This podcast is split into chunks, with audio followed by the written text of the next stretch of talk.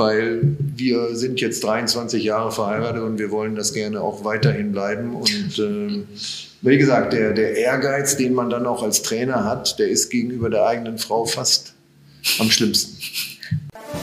Pferdemenschen, Reitsportfamilien in Deutschland. Präsentiert von BEMA. Viele der erfolgreichsten Reiter und Fahrer Deutschlands haben das Pferdegehen. Der Pferdesport wurde ihnen seit Generationen in die Wiege gelegt.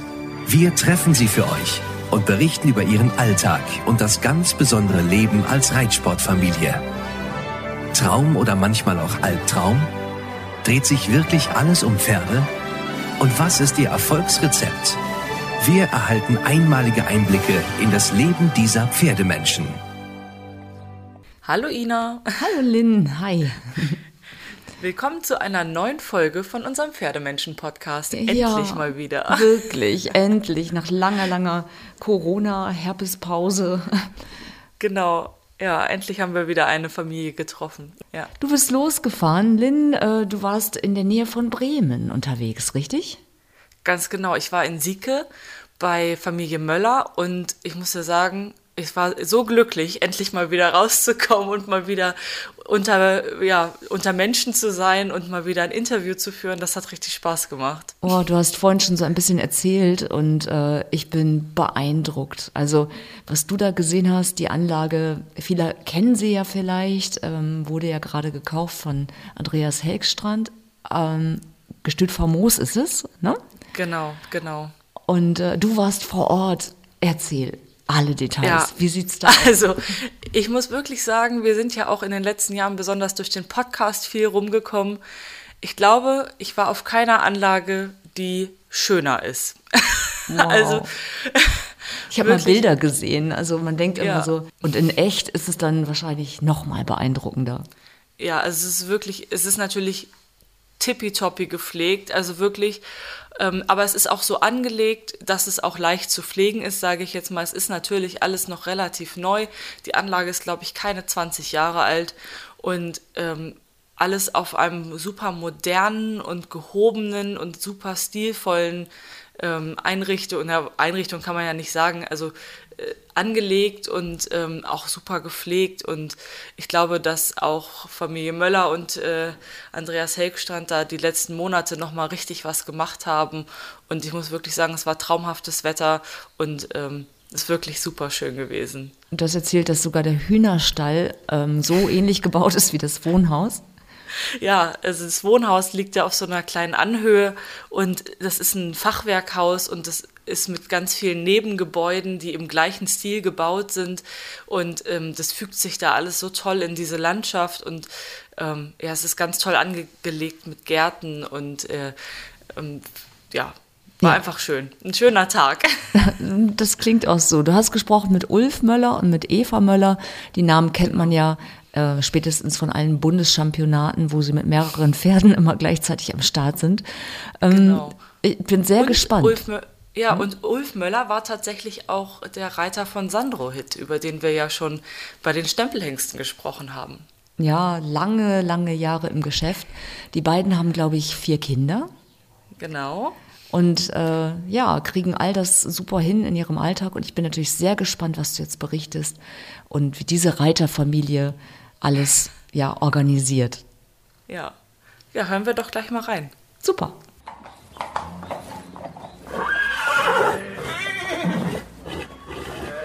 Hallo, schön, dass ich heute bei Ihnen sein darf. Eva und Ulf Möller. Wie würden Sie Ihre Familie beschreiben? Unsere Familie ist natürlich dem Reitsport schon von Geburt an sehr ähm, verbunden. Ähm, Ulf und ich, wir Beruf und Leidenschaft teilen. Ja, genau. Ja, ja. Okay. Normal. Und ähm, ja, Sie haben jetzt hier die gemeinsame Leitung dieser Anlage. Und ähm, wie sieht denn so bei Ihnen ein typ typischer Tag in Ihrem Leben eigentlich aus? Wenn Sie mal so beschreiben, vielleicht auch jeder für sich. Also Sie werden ja einen unterschiedlichen Tagesablauf wahrscheinlich haben. Mhm. Also unser Tagesablauf hier im Stall beginnt um 7 Uhr äh, mit dem Versorgen der Pferde. Das heißt Misten, ähm, füttern, Stall säubern. Das ist dann so um 8 Uhr ungefähr abgeschlossen. Dann fangen wir mit dem Reiten an. Zwischen 8 und halb 9 geht es aufs erste Pferd. Und dann reiten wir bis um 1. Versuchen wir möglichst den größten Teil der Pferde rauszuholen und zu reiten. Dann gibt es eine Mittagspause, die normalerweise so bis 3 Uhr geht. Und dann am Nachmittag werden dann die restlichen Pferde geritten, die morgens noch nicht geritten wurden. Und ähm, der Größteil der Pferde kommt dann nochmal aufs Paddock, wird longiert, nochmal an die, in die Führanlage. Und dann geht es weiter wieder mit dem Versorgen und dem Reinigen der Anlage. Und dann sind wir meist so um halb sechs mit der täglichen Routine fertig. Wenn dann Kunden da sind oder außergewöhnliche Sachen passieren, ist das natürlich dann flexibel vom Tagesablauf. Aber so eigentlich ist das Gerüst, in dem wir uns orientieren. Und wie viele Pferde reiten Sie dann so am Tag im Schnitt? Ich reite so sieben, acht. Ähm, wir haben ähm, noch drei weitere Bereiter. Und Ulf ist relativ flexibel. Der hat natürlich auch viele andere Dinge zu tun hat aber auch so seinen festen Beritt und ähm, ja. Okay, es klingt aber nach einem ziemlich ausgefüllten Tag. Bleibt dann noch Zeit für andere Hobbys oder äh, Ausgleich zum, zum Reiten? Machen Sie da irgendwas? Na gut, mein Tag ist an sich ähnlich. Das einzige Unterschied ist, dass ich halt auch relativ viel unterwegs bin, um eben Pferde zu suchen, um Kunden zu betreuen, um, um auch äh, Lehrgänge zu machen, um, um einfach ja, und bei uns wird der Service sehr groß geschrieben und das eben auch mit Leben zu erfüllen.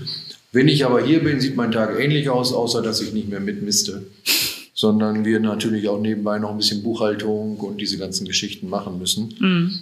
Ähm, ich reite natürlich trotzdem noch sehr gerne und, und ich reite nur nicht mehr, mein Vorteil ist, ich reite nicht mehr auf Turnieren und dadurch ist man in dem heim, heimischen Training sehr viel entspannter. Mhm. Und äh, ja, uns macht das eben einfach sehr viel Spaß hier. Hm. Sie sind jetzt ja erst vor wenigen Monaten äh, hier aufs Gestüt Famos gezogen. Sie waren vorher in Hagen. Sind Sie schon so richtig angekommen? Das ging relativ schnell. Also dadurch, dass es hier auch von der Anlage, von den Bedingungen optimal ist, fühlen wir uns sehr wohl und auch das Wohnen und Leben in unserem privaten Bereich oben ist sehr angenehm und schön und ähm, da wir vier Kinder haben, äh, ist natürlich auch unser Familienschwerpunkt jetzt nach hier verschoben und ja, fühlen sich alle rundum wohl. Sie haben vier Kinder. Leben die noch zu Hause oder sind die schon ausgezogen oder? Ähm, zwei sind schon ausgezogen, die waren auch vorher schon ausgezogen. Unsere dritte Tochter, die macht jetzt gerade Abitur und deswegen wollten wir nicht mehr, dass sie die Schule wechselt. Die hat mit einer Freundin zusammen eine kleine Wohnung in Osnabrück jetzt auch genommen. Mhm. Die wird aber jetzt im Mai ihr Abitur machen und dann zieht sie auch wieder hierher, weil sie an sich diejenige auch ist, die am meisten pferdeaffin ist. Und unser Jüngster mit 15, der, ist, der hat jetzt hier die Schule gewechselt. Wobei dieser Schulwechsel natürlich Corona-bedingt so ein bisschen mühsam war, weil sie an sich die meiste Zeit zu Hause waren mit Homeschooling. Und äh, ja, das war natürlich für ihn nicht ganz so einfach. Mhm. Sie haben es gerade gesagt, die dritte Tochter ist die am Pferdeaffinsten. Wie ist das bei den anderen Kindern? Haben die so dieses Pferdegehen auch äh, übernommen von Ihnen oder? Ja, das ist so, die haben alle geritten. Und also wenn wir jetzt mal was ich, was ich immer von träume, mal so eine Pferdesafari machen würden. Also dann könnten die alle reiten. Die könnten das Pferd auch sicher da durchs Gelände steuern und äh, die mögen auch Pferde. Sie haben nur einfach gesagt, wir wollen unseren Beruf machen. Wir meinen, unser ältester Sohn möchte gerne Arzt werden. Und gesagt, da muss ich gut in der Schule sein. Und, und die haben immer da so ein bisschen die Priorität, was mich mhm. immer so ein bisschen erstaunt hat, weil das so total vernünftig ist. Äh, aber die haben einfach, die haben trotzdem sehr gerne Pferde, helfen auch gelegentlich im Stall, wenn mal Not am Mann ist. Aber sie mögen nicht so wie diese Verpflichtung, die man ja mit einem Pferd hat, so auf sich nehmen, zu sagen, äh, ich muss jetzt jeden Tag und äh, sondern die wollen so ein bisschen das machen, wenn sie da Lust zu haben oder wenn es eben auch äh, mhm. gefragt ist und sonst möchten sie halt gerne ihre Sachen machen. Und wir, da wir so viel Zeit damit verbringen, haben wir an sich totales Verständnis dafür, weil wir einfach auch wissen, was es für ein harter Job ist, in diesem Geschäft zu bestehen. Hm, das heißt, Sie haben keine, verfolgen keine Turnierambitionen oder so, die na, machen das, wenn nur zum rein Privatvergnügen. Ja, und die haben Pferde alle sehr gern und haben auch einen Bezug zum Pferd. Aber keiner will dann nun seine berufliche Laufbahn drauf richten. Und das ist für Sie aber auch in Ordnung. Das ist völlig in Ordnung. Das ist, wie gesagt, man muss das dann auch aus tiefer Leidenschaft und Passion zum Pferd machen. Und ähm, wenn das dann so nicht ist, dann hm. soll das auch so nicht sein. Ja, haben Sie bestimmt andere Dinge, die Sie als Familie gerne gemeinsam unternehmen oder machen, die ja, nichts bleibt, unbedingt mit Pferden zu tun haben? Es bleibt natürlich wenig, wenig Zeit. Nicht? Wir, wir ähm, verbringen natürlich dann auch viele Wochenenden auf Turnieren. Äh, wo wir dann ja auch in, in, normalen Zeiten auch unsere Freunde treffen und, und viele Freunde, die wir haben, kommen eben aus der Reiterei. Äh, Freizeit, weil wenn man, wenn man, wenn das Hobby der Beruf ist, dann braucht man ja gar nicht mehr so viel anderes. Mhm. Ich fahre ein bisschen Motorrad. Mhm. Also in, wenn das Wetter schön ist, äh, gerade jetzt auch hier in dem neuen Umfeld, kann man mit Motorrad das Ganze doch nochmal ganz anders erkunden und dann weiß man erstmal, dann kommt man richtig an. Mhm. Okay. Und jetzt Promotipp. Diese Folge wurde auch mit Unterstützung von BEMA produziert. BEMA, ihr kennt es ja sicherlich alle, wenn ihr auf Turnieren unterwegs seid oder auch wenn ihr mal Pferdefernsehen guckt. An den Banden steht es da ganz oft. Und ähm, ich habe auch schon ganz viele im Stall gesehen, die tatsächlich BEMAN das ist ja mittlerweile ein richtig fester Begriff geworden. Ne? Ja, so ein geflügeltes Wort. Ja. Und ich habe mich gefragt, was machen die denn da? Da liegt jetzt so eine Decke auf dem Pferd und das Pferd steht da und die Unterlippe hängt runter und es sabert so ein bisschen.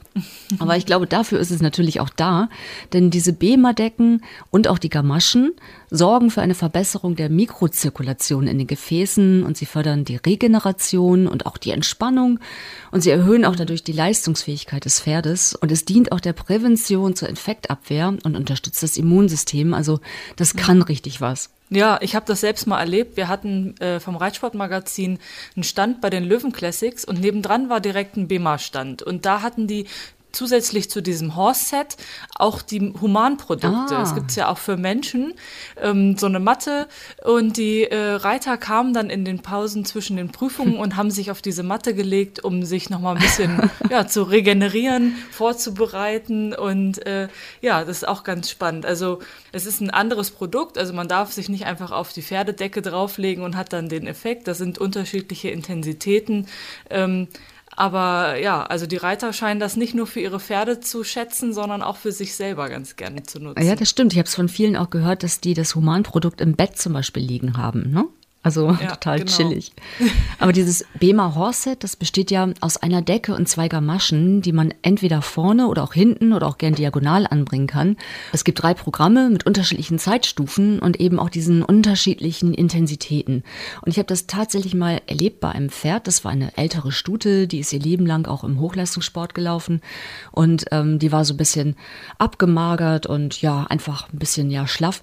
Und die hat sich dadurch richtig gut erholt. Die war max maximal entspannt, ja, stand auf der Stallgasse und man merkte richtig, wie sie es genossen hatte. Und oh, ich dachte auch, das will ich auch.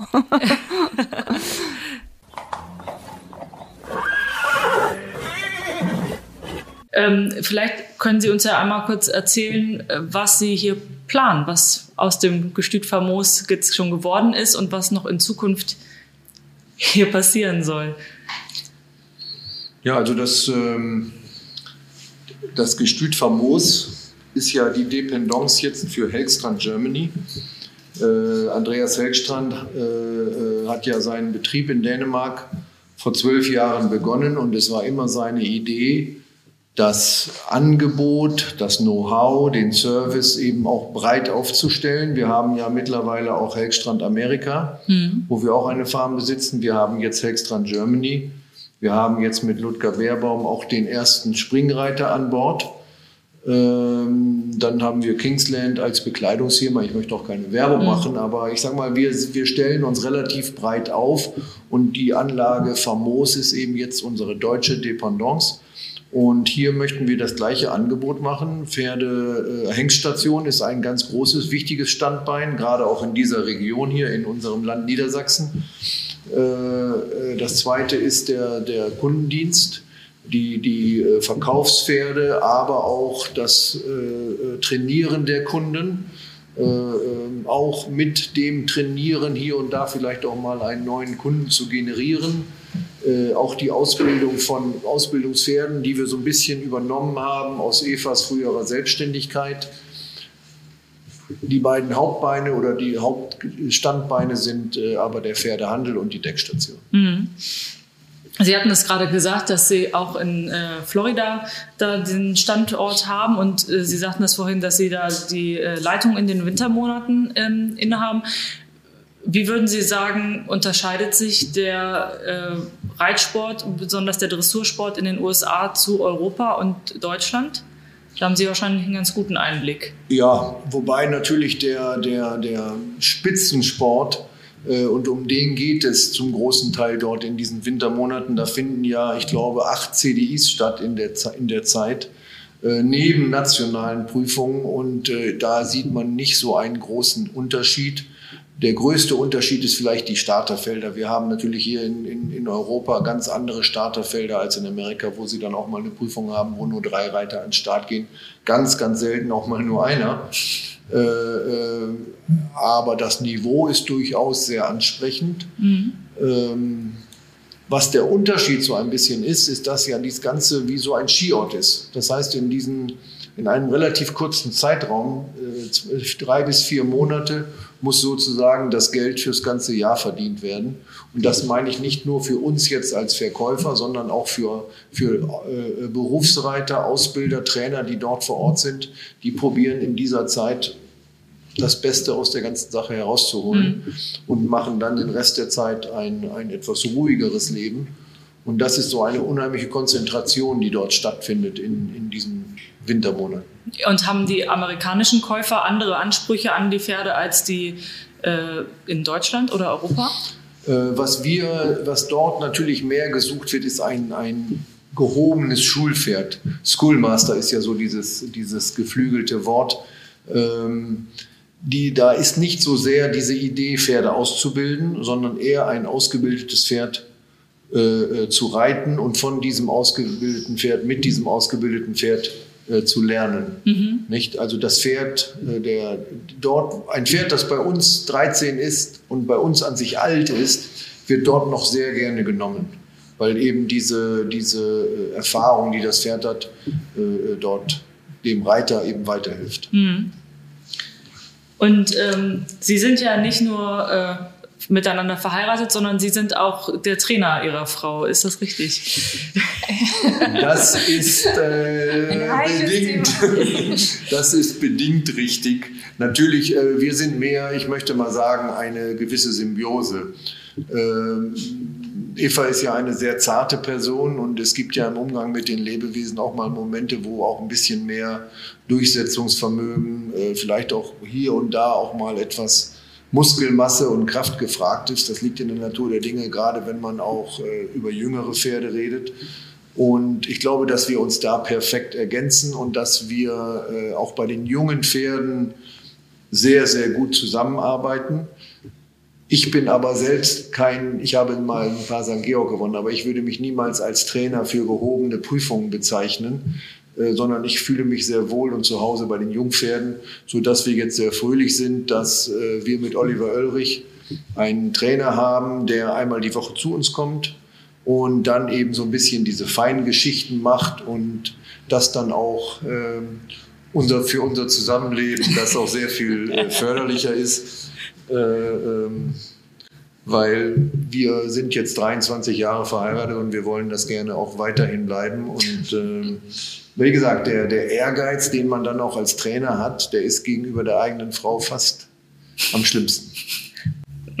Okay, ähm, also würden Sie das, äh, also was ist da so Ihr Geheimnis für diese 23 Jahre Ehe? Ich meine, das ist ja heutzutage schon ähm, ein Aushängeschild. Was ist ich weiß naja, nicht, wie meine. Mal, ja. ja. ich würde erstmal sagen, dass wir nun grundsätzlich die gleichen Interessen teilen. Und wenn man jetzt in, äh, gerade in unserem doch sehr zeitintensiven Beruf mit jemandem äh, verbunden wäre, der da wenig Interesse oder Verständnis für hat, ist das eine schlechte Grundvoraussetzung. Aber weil wir nun beide genau das Gleiche machen und aber auch ähm, sehr, sehr große Familienmenschen sind, haben wir natürlich das finde ich, in hervorragender Weise hinbekommen, dass wir Familie und Beruf unter einen Hut bekommen. Und ähm, ja, das sind, ist halt eine Konstellation, die recht erfolgreich funktioniert.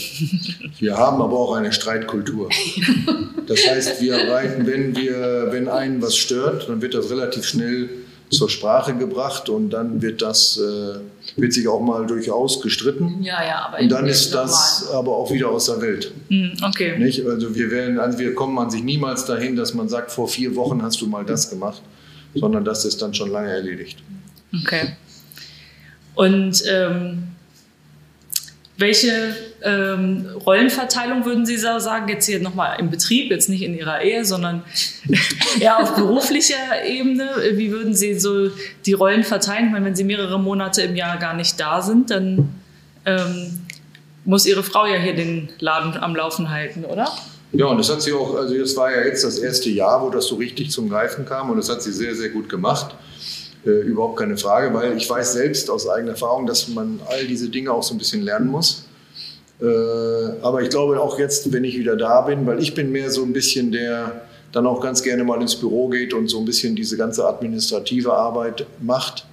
Das mag sie nicht so gerne. Ja, ich bin nee, sie so mag sehr im Stall sein und diese ganzen Dinge machen und, und das passt auch ganz gut. Und von daher ist sie auch nicht böse, wenn ich jetzt sozusagen nach Hause komme und dann einen Teil der Aufgaben auch wieder übernehme, sondern ich glaube, sie ist sogar ganz froh darüber. Weil das war jetzt auch gerade in der Anfangszeit natürlich vieles äh, um den ganzen, um das ganze Reiten, um das ganze ähm, Betreuen der Kunden. Es war ganz viel Kommunikation mit äh, Handwerkern, mit, mit Behörden, mit Ämtern, um diese Anfänge alle zu gestalten. Und das war schon sehr vielfältig, was da gemacht werden musste. Und das jetzt wiederum auf, auf vier Schultern zu verteilen, ist angenehm. Mhm. Ähm, werfen wir mal so einen kleinen Blick in die Vergangenheit und vielleicht erzählt jeder von Ihnen mal, ähm, wie so die Anfänge mit dem Reiten und der Karriere gewesen sind. Also Ulf und ich, wir kommen beide aus Pferde, pferdeaffinen Familien. Mein Vater, meine Eltern hatten eine kleine Reitanlage. Mein Vater war Unfallchirurg, hatte auch immer die große Leidenschaft Pferd. Wir haben zu Hause gezüchtet und haben auch eine kleine Reitanlage gehabt. Ich habe dann mit, ach, mit Kindesbeinen angefangen zu reiten, habe mit vier Jahren meine ersten Turniere bestritten, die klassische ähm, Karriere. Habe dann nach meinem Abitur eine Bereiterlehre gemacht bei Johann Hennemann. Mhm. Das heißt, für Sie war das immer klar, dass das auch die beruflich in die Richtung gehen ja, soll? Ja, das stand immer so zwischen Medizinstudium und, und ähm, Bereiterausbildung. Dann aber letztendlich bin ich dann auch froh darüber, dass ich diesen Weg gewählt habe und ähm, habe auch schon ganz früh ja, auch dadurch, dass ich bei Johann Hinnemann war, viel mit jungen Pferden an Championaten schon ganz früh teilgenommen. Ich habe mit 15 Jahren, glaube ich, meine erste Bundeschampionatsmedaille gewonnen. Also diese, diese Grundlage ähm, habe ich damals schon geschaffen. Dann habe ich, wie gesagt, meine Bereiterausbildung gemacht und dann habe ich den elterlichen Betrieb ähm, selbstständig geführt, habe dann Ulf kennengelernt wie haben Sie sich kennengelernt? Das kannst du mir erzählen. ja, äh, wir haben uns kennengelernt. Ich war ja, ähm, wir, wir, springen jetzt ja so ein bisschen mhm. da rein. Also ich war ja, ähm, ich bin auch Züchterkind und, und habe auch diese ganz klassische Geschichte gemacht über Voltigieren, Vierkampf, Reiten, Dressur, Springen, Vielseitigkeit, Ponyrennen, alles, was man überhaupt nur irgendwie mit dem Pferd machen kann. Und bin dann, äh, weil mein Vater eben auch Pferde gezüchtet hat, habe ich Pferde für die Pferdenauktion vorgestellt. Mhm. Und damals, ich habe noch angefangen, dann bei Herrn Köhler Auktion zu reiten. Und mehrere Jahre und, ähm, und über die Pferdenauktion äh, dann habe ich parallel zu meinem Studium auch weiterhin die Auktionspferde geritten. Und als ich das Studium dann abgeschlossen hatte, mit meinem Doktortitel da, dann habe ich gesagt, so zu meiner jetzt möchte ich gerne machen, was ich möchte. Und habe dann in Pferden angefangen als Assistent der Auktionsleitung. da wir alle so befreundet waren, die ganzen jungen Leute bei den verschiedenen Zuchtverbänden, hat man auch dann mal bei den anderen Auktionen geguckt. Und dann bin ich auch mal zur westfälischen Auktion gefahren, und, um mir das anzuschauen. Und dann habe ich da so ein junges Mädchen gesehen, die da ganz ordentlich geritten hat und äh, vor allem auch ja, die Gebote sehr interessiert verfolgt und nicht einfach nur so stumpf da rumgeritten ist. Und dann habe ich gesagt, Mensch, die könnte man vielleicht brauchen. Und dann habe ich sie angesprochen, ob sie nicht mal Lust hätte, auch mal in Pferdenauktionen zu reiten. Und, also Sie hatten also erst berufliches Interesse sozusagen. Ja, vorgeschoben. das war schon tatsächlich so. Und, äh, und äh, ja, und daraus hat sich dann, haben wir uns dann in Aachen wieder getroffen und äh, dann hat sich das so langsam entwickelt und dann ging es an sich dann aber auch relativ schnell. Dann ist, ich hatte eine Wohnung in Pferden, dann ist Eva nach Pferden gezogen, hat dann da äh, bei Holger Finken gearbeitet, um sich auf ihre Meisterprüfung vorzubereiten. Ähm, ja, und dann kam das Angebot damals von Uli Kasselmann, nach Hagen zu gehen. Und dann haben wir gesagt, okay, bevor wir dann so einen großen Schritt tun, dann heiraten wir. Das haben wir dann in Pferden noch gemacht, zumindest standesamtlich und äh, sind dann nach Hagen gezogen. Mhm. Ja, und dann in der Zeit bei Uli und Bianca waren wir beide ja dann auch angestellt. Und ähm, da bin ich auch sehr dankbar im Nachhinein, dass ich dann auch ähm, in dieser Konstellation auch unseren Traum von Familie verwirklichen konnte und habe meine, unsere vier Kinder bekommen unter sehr ähm, großzügigen Bedingungen seitens der Familie Kasselmann, also dass ich immer wieder auch meine Auszeit ähm, vom Betrieb nehmen konnte und dann aber auch immer wieder recht schnell zurückfinden konnte in mein reiterliches Tun. Ja, und das sind alles so Voraussetzungen gewesen, die natürlich die Familiengründung und auch den Reitsport ähm, miteinander verbinden können. Mhm. Was macht Ihnen am meisten Spaß an Ihrem Job? Also meins, mein größter Spaß ist immer wieder neu mit jungen Pferden anzufangen und äh, vielleicht nicht mehr unbedingt jetzt gerade die Dreijährigen, aber so vierjährig, fünfjährig, so diese Grundlagenarbeit, weil man doch ein relativ unverdorbenes Pferd bekommt, wo nicht schon irgendwie welche Leute viel falsch gemacht haben, sondern man hat so ein bisschen, ja, so eine reine Seele kriegt man dort und die lernen dann entsprechend eben auch sehr viel besser. Nicht? Mhm. Das kennen wir ja, dass auch Kinder viel besser Dinge lernen als, als wir als Erwachsene.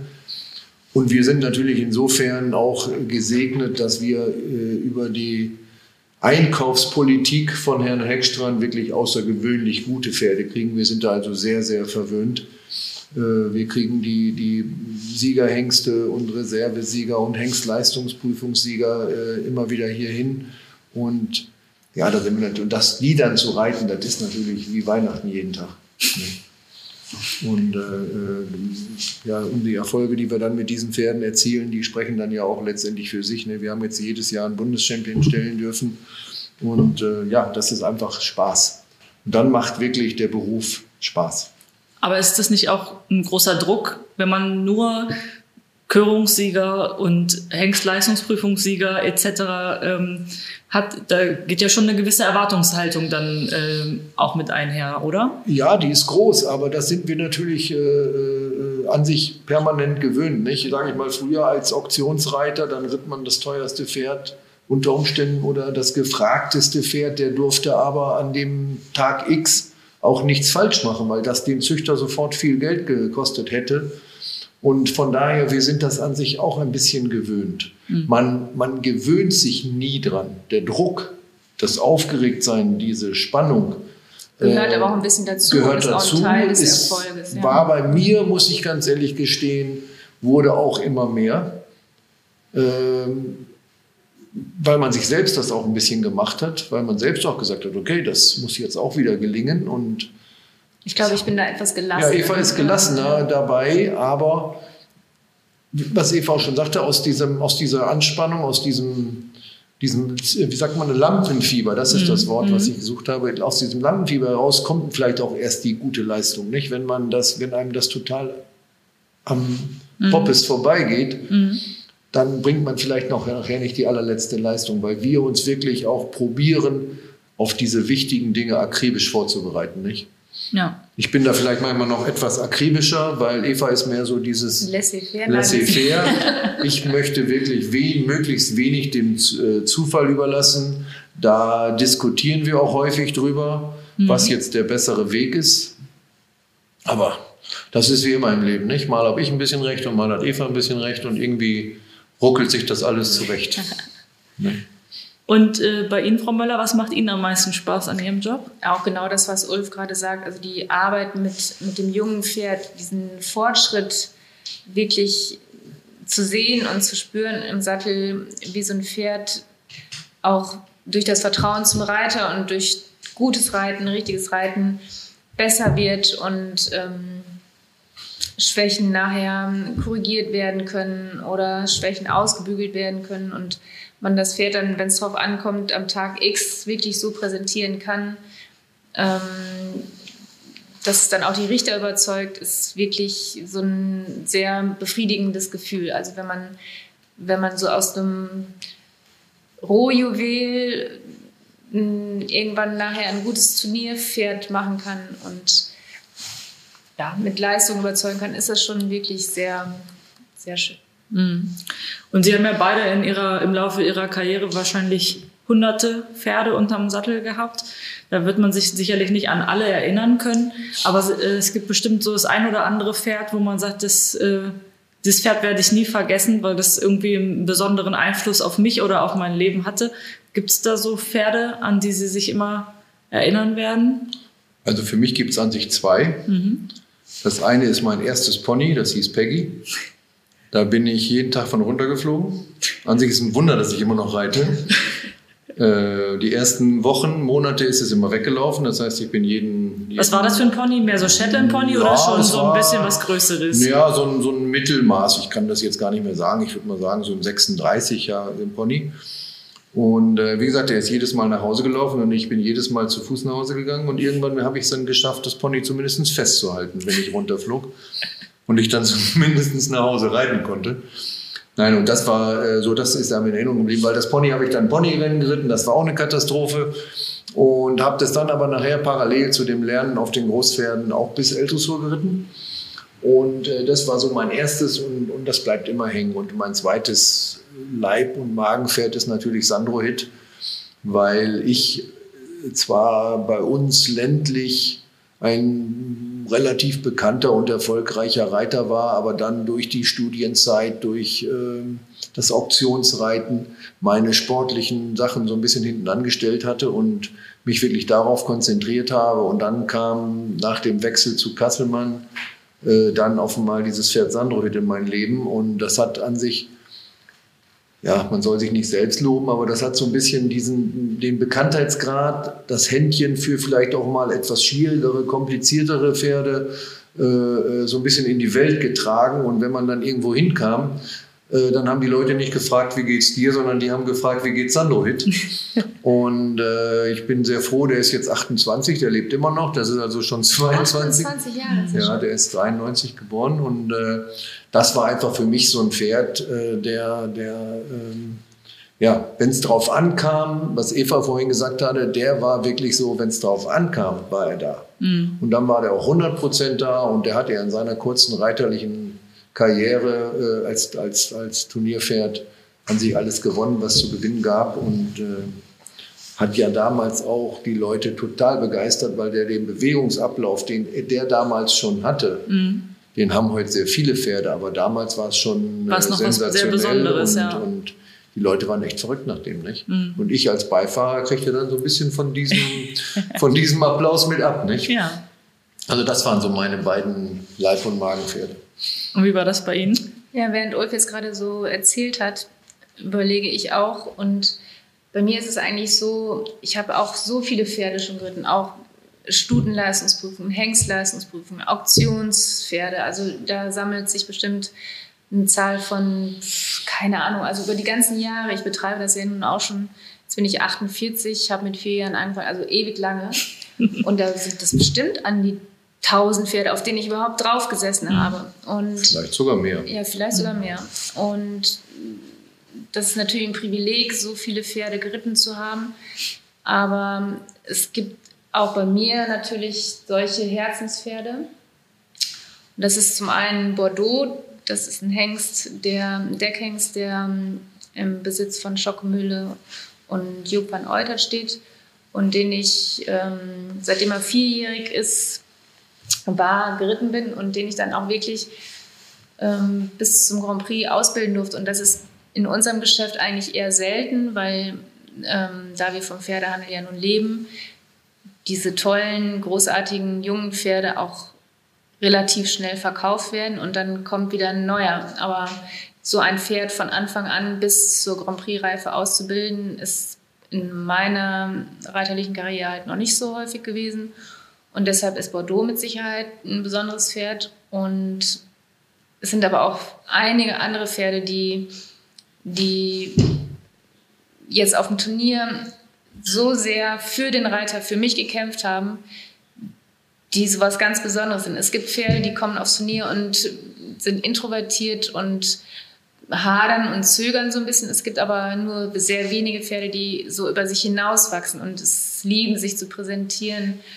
Und dazu gehört mit Sicherheit auch so ein Valverde, ähm, Blickpunkt. Blickpunkt damals, ähm, Sakeur. Das sind diese Pferde, die wirklich in dem Augenblick, wenn es darauf ankam, über sich hinausgewachsen sind und die mir dann als Reiter so, ein, so, eine Gänsehaut bereitet haben, weil sie, weil sie wirklich dann so sehr auf mich fixiert waren und das kann man dann auch schlecht in Worte fassen, weil das dann auch so eine emotionale Verbindung zwischen Pferd und Reiter ist und ja, das ist dann einfach auch so ein Gefühl von Dankbarkeit und Stolz, mhm. wenn dann diese Pferde in dem Augenblick so viel für den Reiter leisten. Das sind dann wahrscheinlich auch so diese Momente, an die man sich erinnert, diese ja, Situationen, genau, ja. in denen man ja. mit ganz viel Gefühl so dabei genau, ist. Ne? Aber es ist auch so ein bisschen, äh, was ich auch sagen muss, oder was für uns, glaube ich, zutrifft, hier sind, der muss gar nicht immer unser Pferd sein. Also ich sag mal, wenn damals ein Totilas, nicht, das war ja für alle, da hat man ja gesagt, sowas gibt's ja gar nicht dass ein Pferd sich so äh, bewegen kann oder auch ein Vallegro, was die für Sachen gemacht haben. Ich erinnere damals, Fürst Fugger war vierjährig auf dem Bundeschampionat.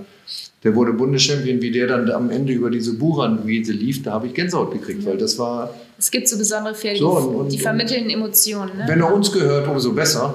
Oder wir da, aber, aber als Pferdemenschen, man freut sich erstmal wirklich an einem, an einem, einfach an einem guten Pferd. Ja. Ja. Und das ist ständig so. Und ich meine, wenn man überlegt, in den letzten 20 Jahren, wie die Zucht sich verbessert hat, was die Züchter uns bescheren äh, an, an Bewegungsqualität, an Modernität, an Leichtigkeit, äh, äh das ist absolut äh, enorm. Und das ist natürlich für uns als Trainer, Käufer, Ausbilder, äh, Verkäufer. Verkäufer macht das Ganze das echt einfacher. Nicht? Hm.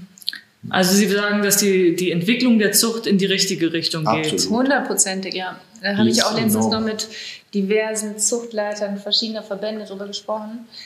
Also, wie gesagt, ich reite ja auch schon seit 30 Jahren, nehme ich beim Bundeschampionat teil und vor 30 Jahren waren die Pferde wirklich, also nach vier Tagen Bundeschampionat war man körperlich tatsächlich dann auch äh, beansprucht, weil die hatten noch solche dicken Ganaschen und waren stark im Maul und man musste sie immer wieder motivieren. Und heutzutage, die haben eine Leichtigkeit, eine, eine Sportlichkeit, diese Pferde. Das ist auch von ihrer Rittigkeit, die Zucht geht hundertprozentig in die richtige Richtung. Mhm. Man muss achten, äh, dass natürlich irgendwo ist es auch dann genug. Mhm. Nicht, dass die, die Rücken stark genug bleiben, dass die Beine stark genug bleiben. Äh, dass wir nicht zu leicht werden, nicht? weil die Pferde müssen ja auch was aushalten können. Äh, ähm, und das ist natürlich immer wieder deswegen auch die Selektion sehr wichtig. Mhm. Aber die, die, die Richtung ist 100% richtig. Und wie sehen Sie da so die Entwicklung jetzt, wenn es um, die, also das geht so ein bisschen mehr in die Zuchtrichtung, dieses, diese Körverfahren, die jetzt äh, ja umgestellt werden sollen, dass die Hengste später gekört werden. Ähm, und da haben ja die unterschiedlichen Zuchtverbände auch ganz unterschiedliche ähm, Konzepte bis jetzt so ein bisschen erarbeitet, wie das laufen soll. Ähm, also ist Ihnen das lieber ein, ein Pferd äh, ein Jahr später an der Hand gekört oder später und dann direkt unterm Sattel? Was würden Sie ich sagen? Ich finde die Beurteilung eines Hengstes unter dem Sattel viel aussagekräftiger als die Beurteilung im Freilaufen oder an der Hand. Mhm. der ähm, limitierende Faktor in dieser Konstellation ist natürlich ähm, der reiterliche Einfluss auf das Pferd und dass es da bessere und schlechtere Reiter gibt, ist auch allen bewusst, die natürlich dann auch so die Darstellung eines Pferdes ähm, bedingen. Aber trotzdem gehört einfach die Darstellung unter dem Sattel für mich als entscheidender Faktor zur Selektion eines Hengstes mit dazu.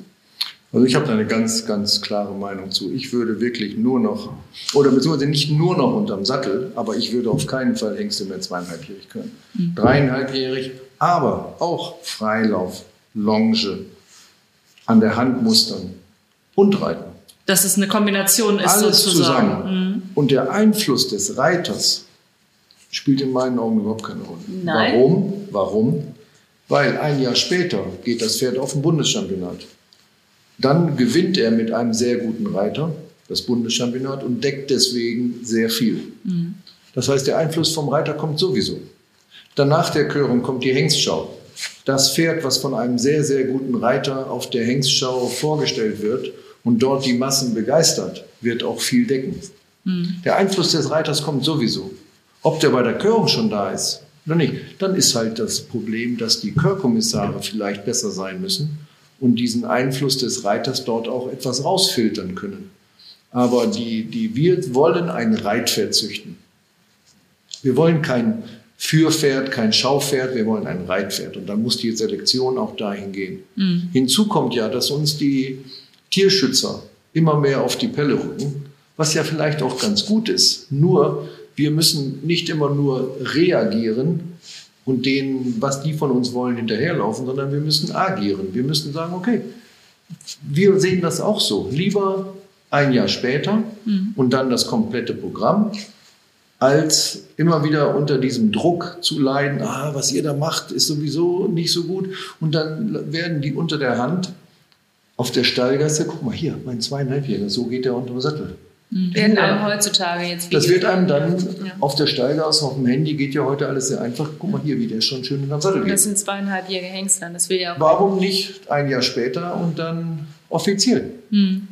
Muss, genau wie, wie ich gesagt habe, mustern, freilaufen, longieren, reiten. Ja, und dann können die noch schön auf die Weide zweijährig. Also das ja. finde ich. Und dann haben wir, dann schlagen wir sehr viele Fliegen mit einer Klappe. Mhm. Ja. Okay. Die letzte Frage. Was glauben Sie, wer von Ihnen beiden ist der pferdeverrücktere Part? Pferdeverrückt in Bezug auf Pferdepflege? nee, also, äh, bei wem dreht sich das mehr um Pferde, die Gedanken von morgens bis abends? Wer ist. Äh ich glaube, dass ich meine Gedanken doch gleichmäßig verteile auf, auf Pferd und Familie, sprich Kinder. Aber das, denke ich, ist bei meinem Mann ähnlich, aber als Mutter oder ist man vielleicht dann noch ein bisschen, bisschen mehr ähm, involviert in, in, in, in das tägliche Familienleben. Aber trotzdem ist, glaube ich, unsere Pferde, Liebe, Pferdeverrücktheit gleichmäßig ausgeprägt. Ich glaube auch so. Ich glaube nicht, dass einer mehr oder weniger Pferde verrückt ist. Ich würde uns, ich würde uns auch gar nicht als als Pferde verrückt bezeichnen. Ich, bin, ich finde, wir sind mehr, es ist unser Beruf. Ja, aber wir auch unsere Leidenschaft. Unser, und in dem Beruf können wir unsere Leidenschaft ausleben, aber ich kann auch mal einen Tag ganz gut ohne Pferde auskommen. Und in meinem Kopf kreist sehr viel mehr, sage ich mal, Logistik, ähm, Abläufe. Wenn ich über den Hof laufe, dann überlege ich die ganze Zeit, was machen wir hier noch, was machen wir da noch. Also ich bin an sich so ständig am Denken, wie kann man Dinge optimieren. Und natürlich ist die Familie auch äh, dabei, nur ist sie jetzt schon wieder kleiner geworden. Und das, was wir jetzt noch haben, das macht meine Frau wunderbar. Und ich habe dadurch auch eben diese Freiräume für diese ganze äh, Logistikgeschichte. Aber ich war schon immer so. Ich habe vorm Einschlafen mir überlegt, wie der nächste Tag aussieht und probiert das so einigermaßen schon so durchzuplanen. Und an sich, dann konnte ich auch gut schlafen. Okay. Ja, vielen Dank. Ja. Gern.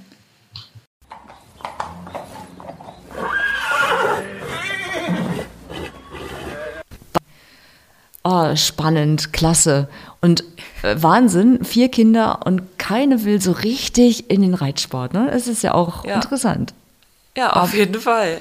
Mu- Aber muss man akzeptieren, ist so. Ja, und Eva Möller sagte ja auch, das ist ein Job, den man aus vollem Herzen und mit Leidenschaft machen muss, damit er Spaß macht und ähm, damit er gelingt. Und wenn da eben keins der Kinder diese Leidenschaft so teilt, dann ist es wahrscheinlich auch die richtige Entscheidung, das so zu machen. Ja, absolut. Spannend auch der Unterschied zwischen amerikanischen Käufern und Kunden und den europäischen. Ne? Dass die Amerikaner eher die fertigen, ausgebildeten, ich sag jetzt mal, ähm, ja, Lehrmeister wollen und die, die Europäer dann doch eher nach, nach den jungen Nachwuchspferden schauen. Auf jeden Fall. Fand ich auch ganz interessant. Ja. In Prima. zwei Wochen hören wir uns hoffentlich wieder. Genau, hoffentlich. Also eine kleine Unsicherheit ist noch drin, aber ähm, wir sind dran und ähm, geben alles und hoffen, dass wir dann in 14 Tagen euch die nächste Folge von unseren Reiterfamilien präsentieren können. Genau. Bis dahin, bleibt gesund, abonniert unseren Kanal und äh, schickt uns auch gern euer Feedback. Und ja, wir hören uns Jederzeit. dann hoffentlich, genau, hoffentlich in zwei Wochen wieder. Super. Bis Bis, dann. dann. Tschüss. Tschüss. Pferdemenschen. Reitsportfamilien in Deutschland.